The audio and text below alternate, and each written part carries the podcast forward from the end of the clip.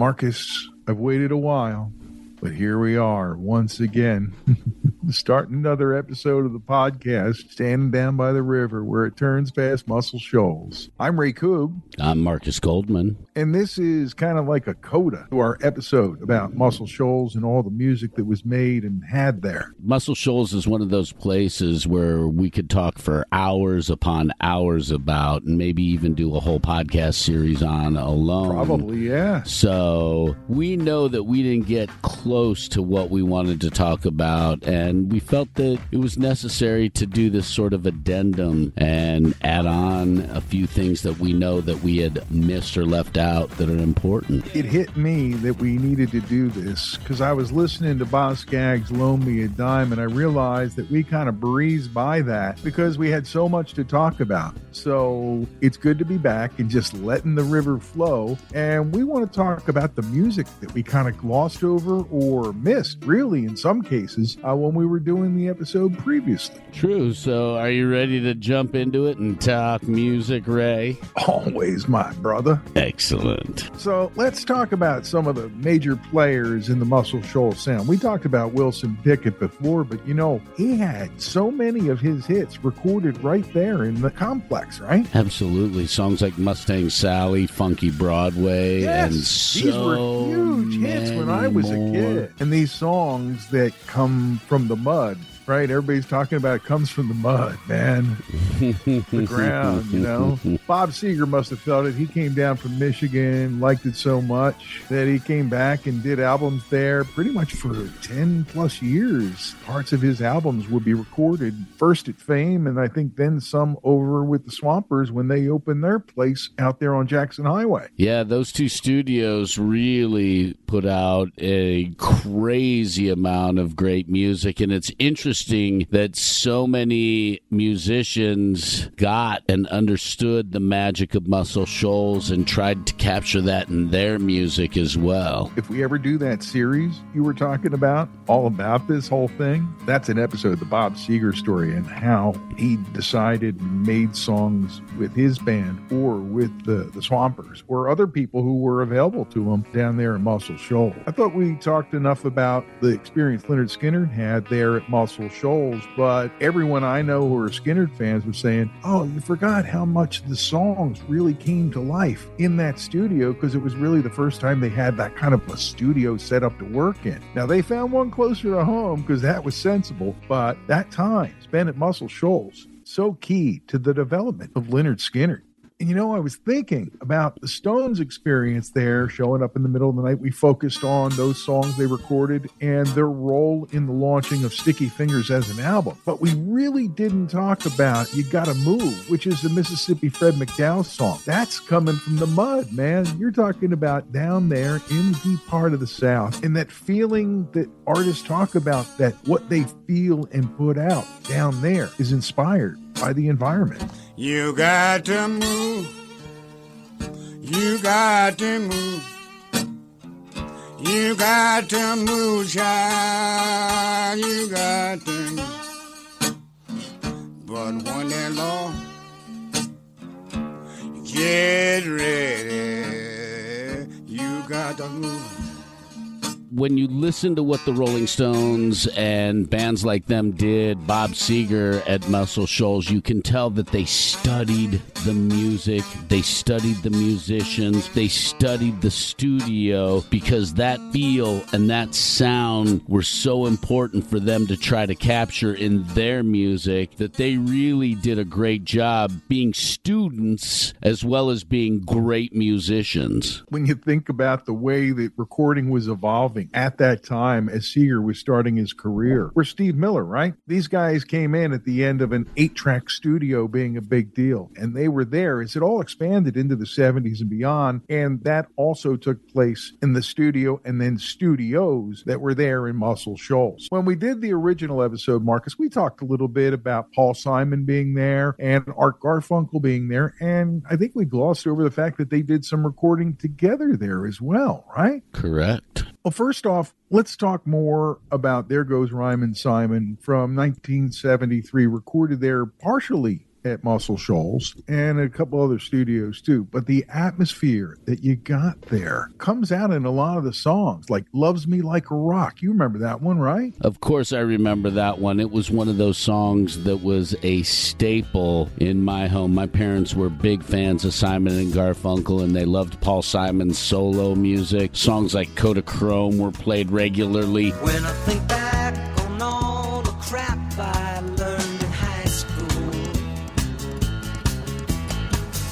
it's a wonder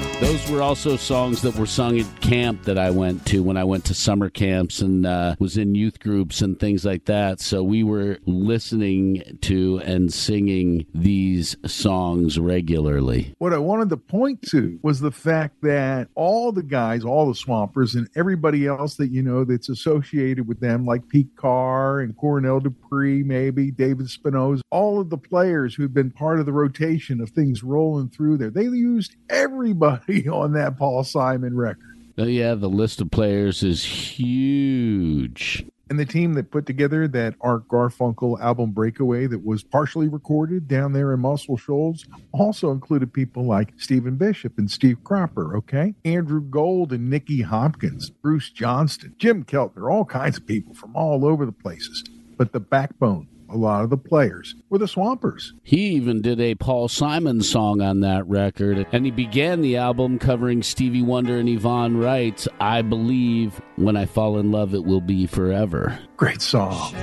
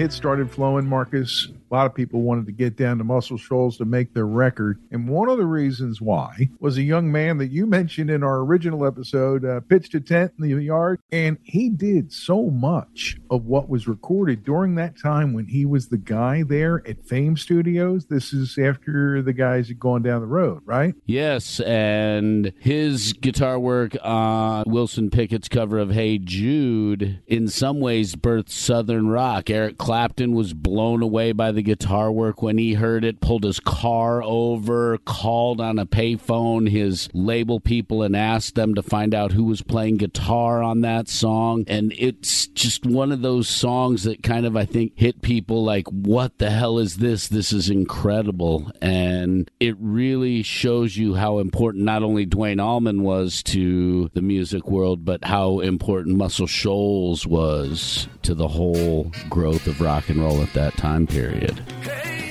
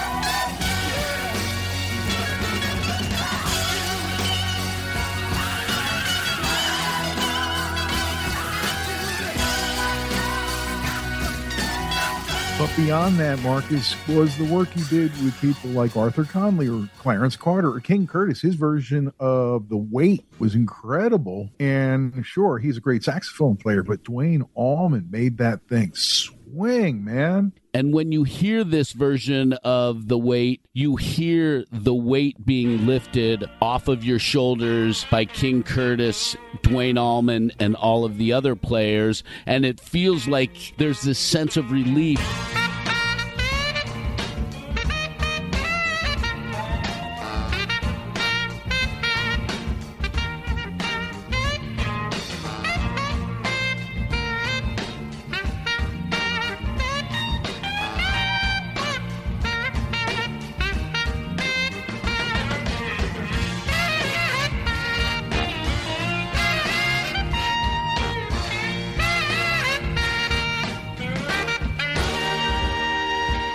Versus the original, which it feels like those cats are still carrying that weight around and looking to find a way to get that weight off their shoulders. I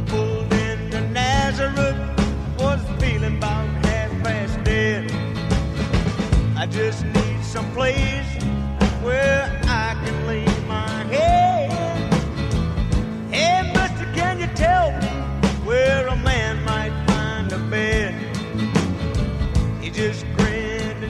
my hand. No was all he said. Take a load off, Fanny. Take a load for free. Take a load off, Fanny. And you put the load right on, right on me. I think what I really wanted to get back to in talking about all this was getting around to talking about the stuff that we didn't have more time for the last time, like Bob Dylan's time down there. I want to know more about that. You talk about that being an episode of that series you're talking about. I don't really know much about it, and I know there are people who could tell us and help us, including a lot of our Dylantologist friends, right? Yeah, we're lucky we have some Dylantologists near us, but I would love to hear about Bob Dylan's experience at Muscle Shoals because he is so different than the Muscle Shoals vibe that you hear in all of those records. So be curious to hear about some of those conversations and how they work together and how it all happened. What I'm also finding as I do more and more digging into it is how much the situation when it comes to Muscle Shoals is we did these two tracks here or the basis for these six tracks there. It's part of a plan for a lot more artists, not the only plan. You know what I'm saying? Because it wasn't uncommon back in these days of recording to do different parts of your albums at different studios, especially if the producer had a specific thing in mind. True, and we've seen that with some of the great records in the history of rock and roll, as well as there are a few bands that are doing that now. They find a studio on the road somewhere and they jump in and record a track or lay down part of a track for their upcoming album because they had an idea to make it better or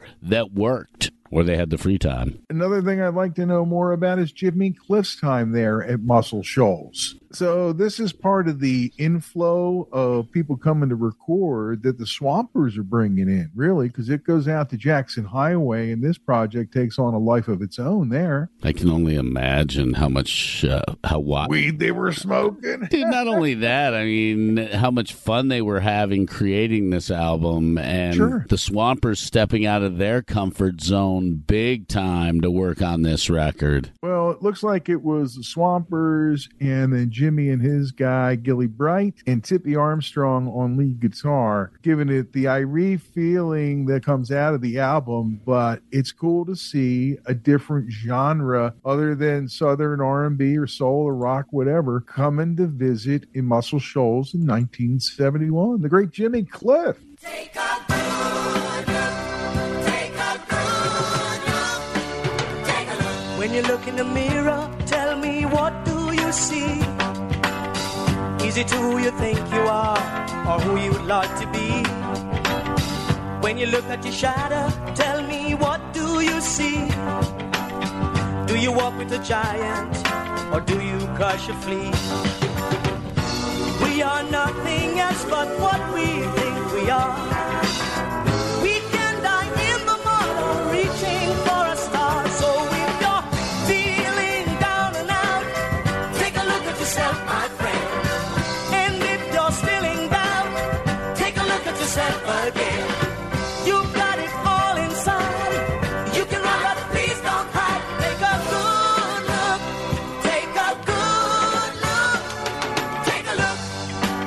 Kind of breeze past the fact that Dr. Hook and the Medicine Show did a couple albums there out of 1978, Pleasure and Pain, and 1979's follow up, Sometimes You Win. A couple of great tunes from their time at Muscle Shoals, Sharing the Night Together, and When You're in Love with a Beautiful Woman, two songs that I remember from listening to FM radio.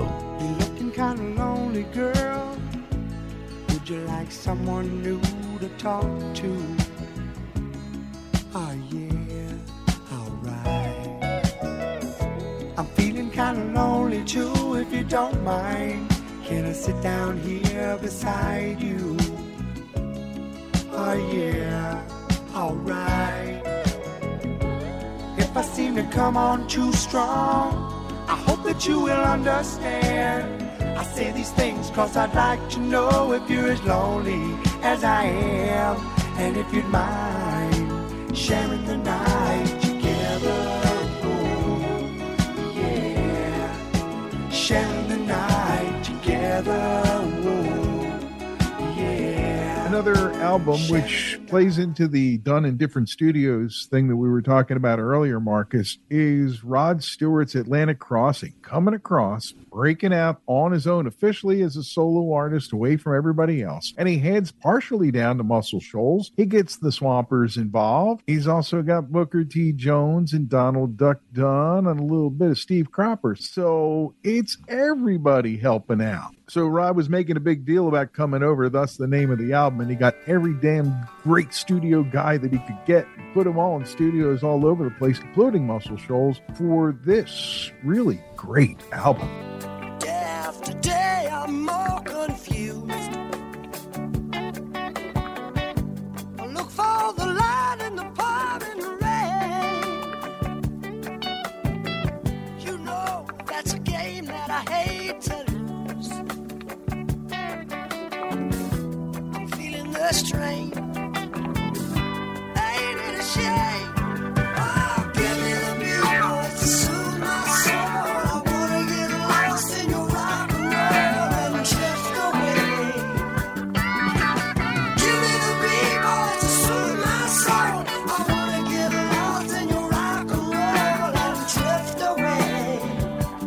It's underappreciated, I think, in the long term, but it's a great album. I had a couple notes I wanted to get to before we hit the break, Mark. Is first, I guess the real question I had about Dylan's time there, he did the uh, Gotta Serve Somebody era of his career there. Did he get more of that evangelical fire in his music because he was there where all that stuff goes on? It's very possible because, like you said, the evangelical fire burns hot in that part of the country. So it is very possible that that's where he found his, I think, born again side, or it started uh, stoking that fire. That region also known for stoking the fires of Southern Fried Rock and Roll by the likes of Blackfoot, who also did a lot of work in Muscle Shoals, both when Rickey Medlocke was in Blackfoot and from when he was in Lynyrd Skynyrd. Remember that.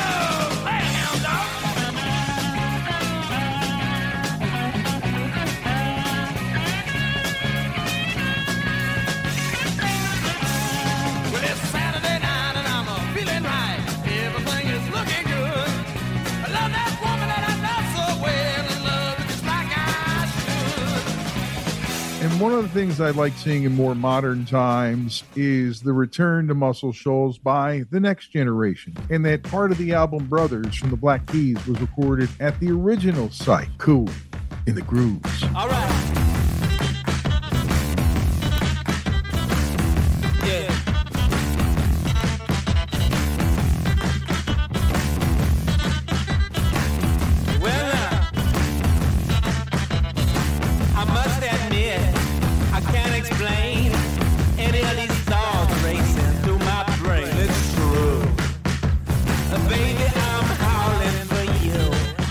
That's a band that has been big time students of the rock and roll sound from the Delta, from the Stax area, from Memphis, and they have been so respectful in the way they have curated or grown their sound to pay homage but yet be unique. And I have a lot of love for the Black Keys and the music they've put out, and they've done Me a great too. job. Me too. And you want to find uh, the best example of what Markus is talking about? Delta Cream, bitches. It feels and smells authentic. Indeed. Speaking of which, I'm hungry and I'm thirsty, and I need that salty Vets barbecue along with a nice pint of Crooked Eye. Let's take it to the break and come back and get back down to Muscle Shoals a little bit more in this coda to our original episode. On the imbalanced history of rock and roll. As we start a new year, Markus, it's always good to have the things we know and love so much near at hand to help us as we forge forward, right? Absolutely. And new beers and good beers from Crooked Eye are a great way to ring in and celebrate 2023. I can see that you see where I'm going, bro. Talking about Crooked Eye Brewery in the heart of Hatboro, you got to go in and hear the music, hear the band, feel the band, including the Crooked Eye Band every second Saturday. The brews, yes, but also the salty Vets barbecue. So delicious. Those fall off the bone ribs, everything. Matt's got this meatloaf thing he was working on the other night. I'm going in just to have a platter. You know what I'm saying? I know what you're saying. So now you can go in and enjoy the full package, including great music, which you always get when you go in. Follow them on Facebook and stay in touch that way and find out what the latest things that are going on, including the latest brews. I had a couple of those when I was in the other night. Right in the heart of Hatboro, Crooked Eye Brewery. And thank you for being a partner of the podcast, The Imbalanced History of Rock and Roll. Hey, folks, if you haven't checked out Boldfoot Socks yet, go to their website and do it today, boldfoot.com. And if you like what you see and you want to place an order, you can save 15% on us by entering the code HISTORY15 in the discount box. Now, Markus, you've had some great personal experience wearing your Boldfoot socks. That is correct, Ray. I am an active cyclist. After hearing Josh tell us about his experience running a race in the desert in his Boldfoot socks, I had to give it a try on the bike and they held really well. My feet didn't feel funky afterward. And after my spin class, my feet felt great, not all wet and yucky. Wet and yucky, bad. Feeling bold, good. Go to boldfoot.com and check out all the styles, and they've got a wide variety of styles no matter what your mood is about your socks. And uh, colors, designs, it all fits into what you want out of a sock that holds up. And they definitely give you that support you need. I know from the times I've worn mine. Make sure you go to boldfoot.com and use the code HISTORY15 to get 15% off of your first order. Look, they're your feet. Be bold. Hello, Pantheon podcast listeners. Christian Swain here to tell you more about my experience with Raycon earbuds. Our family now has three pairs of Raycon earbuds around the house, and my wife just grabbed a pair of the Headphone Pros to replace some headphones from a company that was double the price. And yes, she loves them. Now, if you haven't pulled the trigger on a pair of Raycons, or even if you have, but you're in the market for another pair because they're just that good, well, now is the time to check them out because they just launched their upgraded model of the best selling everyday earbuds.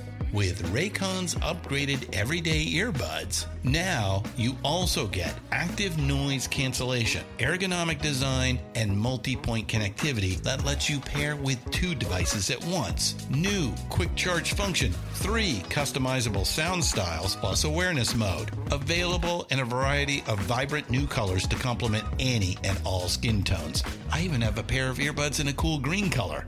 I have tried just about every earbud known to humankind, and these Raycons are fantastic. Seriously, if you've been wanting to check out Raycons, there truly is no better time. You're going to ask yourself why you didn't check them out sooner, and Raycon offers a 30-day happiness guarantee. So, what are you waiting for? Go to buyraycon.com slash Pantheon today to get 20% off your Raycon order, plus free shipping. That's right, you'll get 20% off and free shipping at buyraycon.com slash Pantheon. Buyraycon.com slash Pantheon.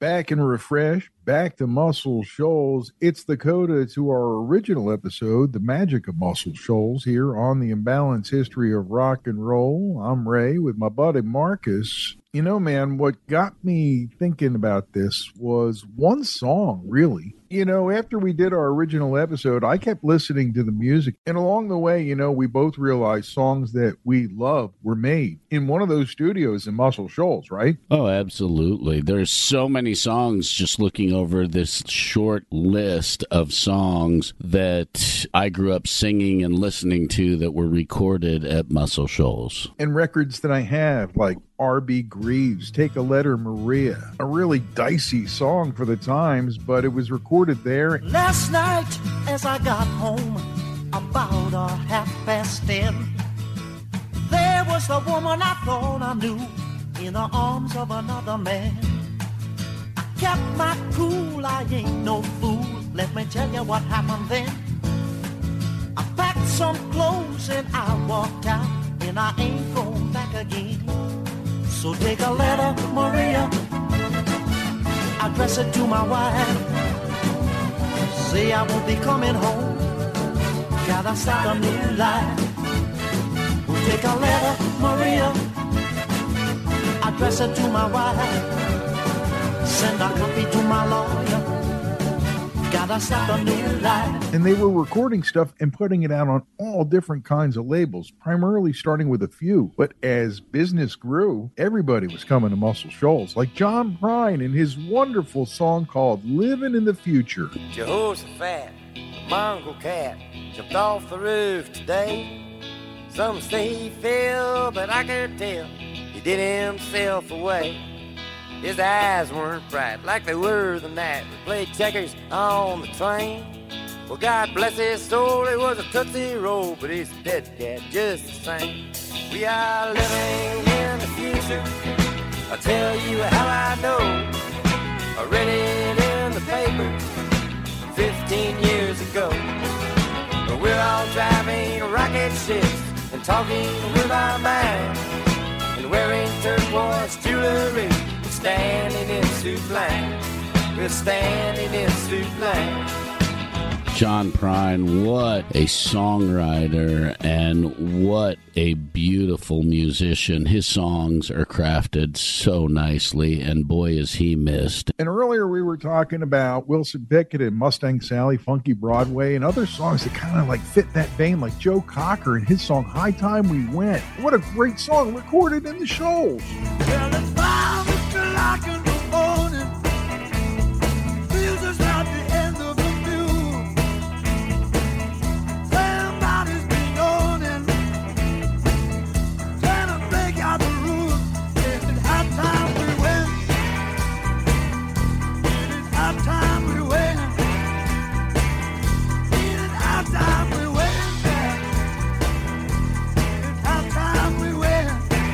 And after the Swampers split, went out to Jackson Highway with their own thing, right? Yeah. Rick had brought in a whole lot of work with Capitol Records. People like Joe Simon and his song Easy to Love coming from there. Millie Jackson, Kiss You All Over. Great songs recorded there. You just might like it. In fact, I promise you'll like it. I think you need a refresher course on my love anyway. Must be done forgot how good I am. Huh. Let me tell you something. When I get home, babe, I'm gonna light your fire. All day I've been thinking about you, baby. You're my one desire. I'm gonna wrap my arms around you, baby. Hold you close to me. Oh, baby, I wanna taste your lips. I wanna feel your fantasy. Yeah.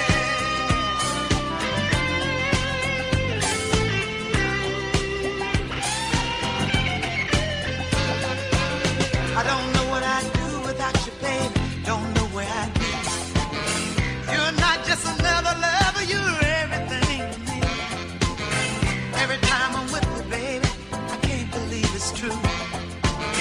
When you're laying in my arms and you do the things you do, you can see it in my eyes, I can feel it in your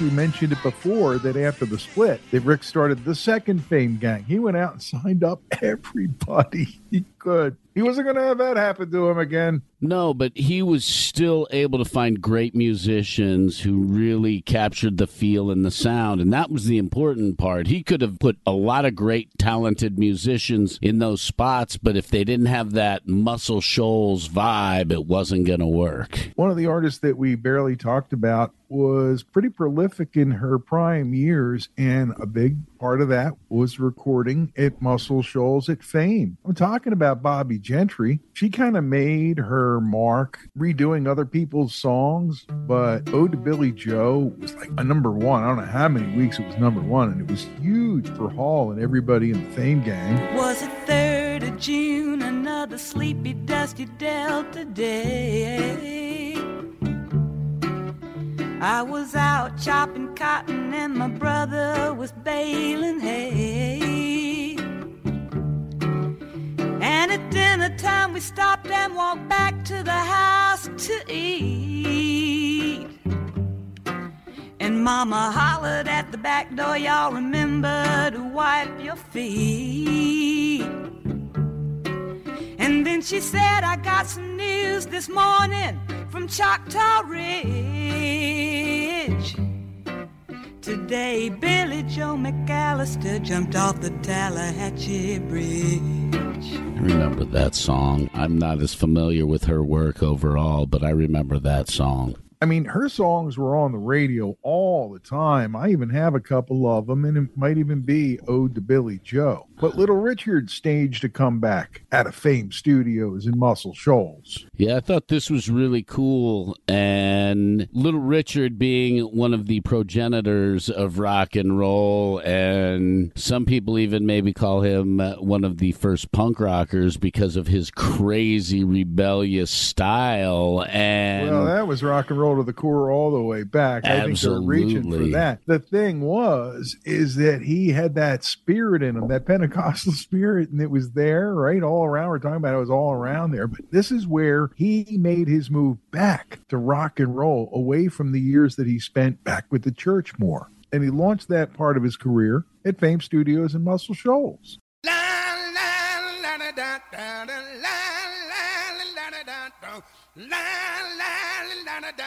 hope that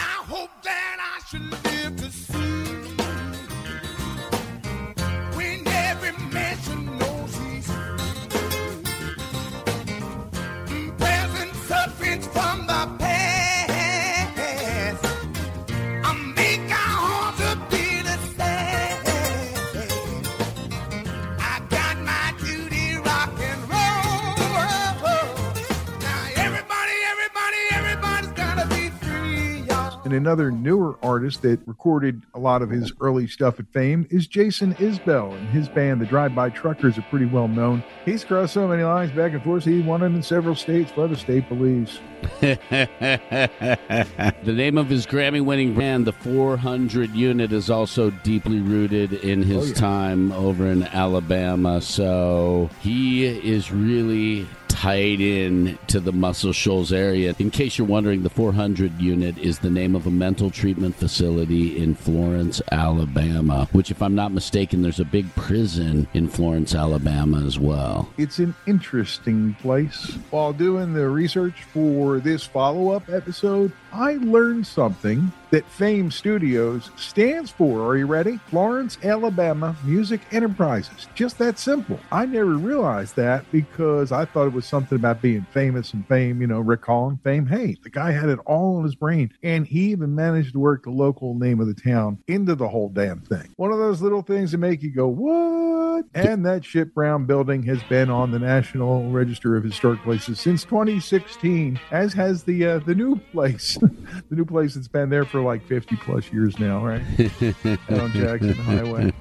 Ah, what a wonderful place to make music and create music. And still today, anybody who wants to go into a studio, I think these are two fine places to get to. And if you're somebody who has a certain spirit in you as a creative person, going to one of these places or one of the other legendary studios that are still out there could be an important key part to you and how you make that magic happen. And you may be able to channel some some of that magic as well, and being able to channel that I magic get into brother? songs could make a difference in how you feel about your music and what you end up doing. So I say take that shot, and again, study the Muscle Shoals vibe, the Muscle Shoals music, the Muscle Shoals history, because it is a very important piece in rock and roll. I would suggest you go to your music service and type in Muscle Shoals music and or say Alexa, play Muscle Shoals music. There's playlists. In whatever way that you access digital music online, find yourself playlists about Muscle Shoals experience musically. Start hearing it and then maybe find the Stax playlist and start realizing the similarities and differences between the two sounds. We are overdue, my friend, for an episode all about the Stax record story. And Jim Stewart's recent passing only underlines that to me, man. Looks like 2023 is going to be a busy year, and we're definitely going to have to hit Stax as one of the episodes. So if you liked our original episode, thanks for doubling back to get caught up with us. And if you've got other things you want to add to the story, you can always email us at imbalancedhistory at gmail.com. You can also find us on all social media platforms at the Imbalanced History of Rock Nope, and we're not on TikTok. You won't let us be on TikTok. Okay, you're right. TikTok, we're not. But let me rephrase that. We are on Twitter, Facebook, and Instagram under the Imbalanced History of Rock and Roll, not TikTok. Until the next time that we get together here, courtesy of Dark Dark Media and the Pantheon Network, I'm Ray Coombs, I'm Markus Goldman and this is the imbalanced History. of Rock and Roll. It's NFL draft season, and that means it's time to start thinking about fantasy football. FantasyPoints.com features industry leading experts and prognosticators using proprietary hand charted data to help you score more fantasy points. FantasyPoints.com is the place to go for whatever kind of fantasy football you play. Whether you play fantasy football, daily fantasy sports, or do a little bit of everything, Fantasy Points has the meticulously researched content to guide you to victory. And why wait for the fall? Fantasy Points also covers the new spring football league, the UFL. Join the guru, John Hansen, Scott Barrett, Joe Dolan, and other massive names in the fantasy football universe with an exclusive offer. Use code Pantheon for 15% off any fantasy points package, including the all in package, with access to every article, tool, and data nugget that Fantasy Points has to offer. That's fantasypoints.com and code Pantheon for 15% off at Fantasy Points. Fantasypoints.com. Code Pantheon. Score more fantasy points.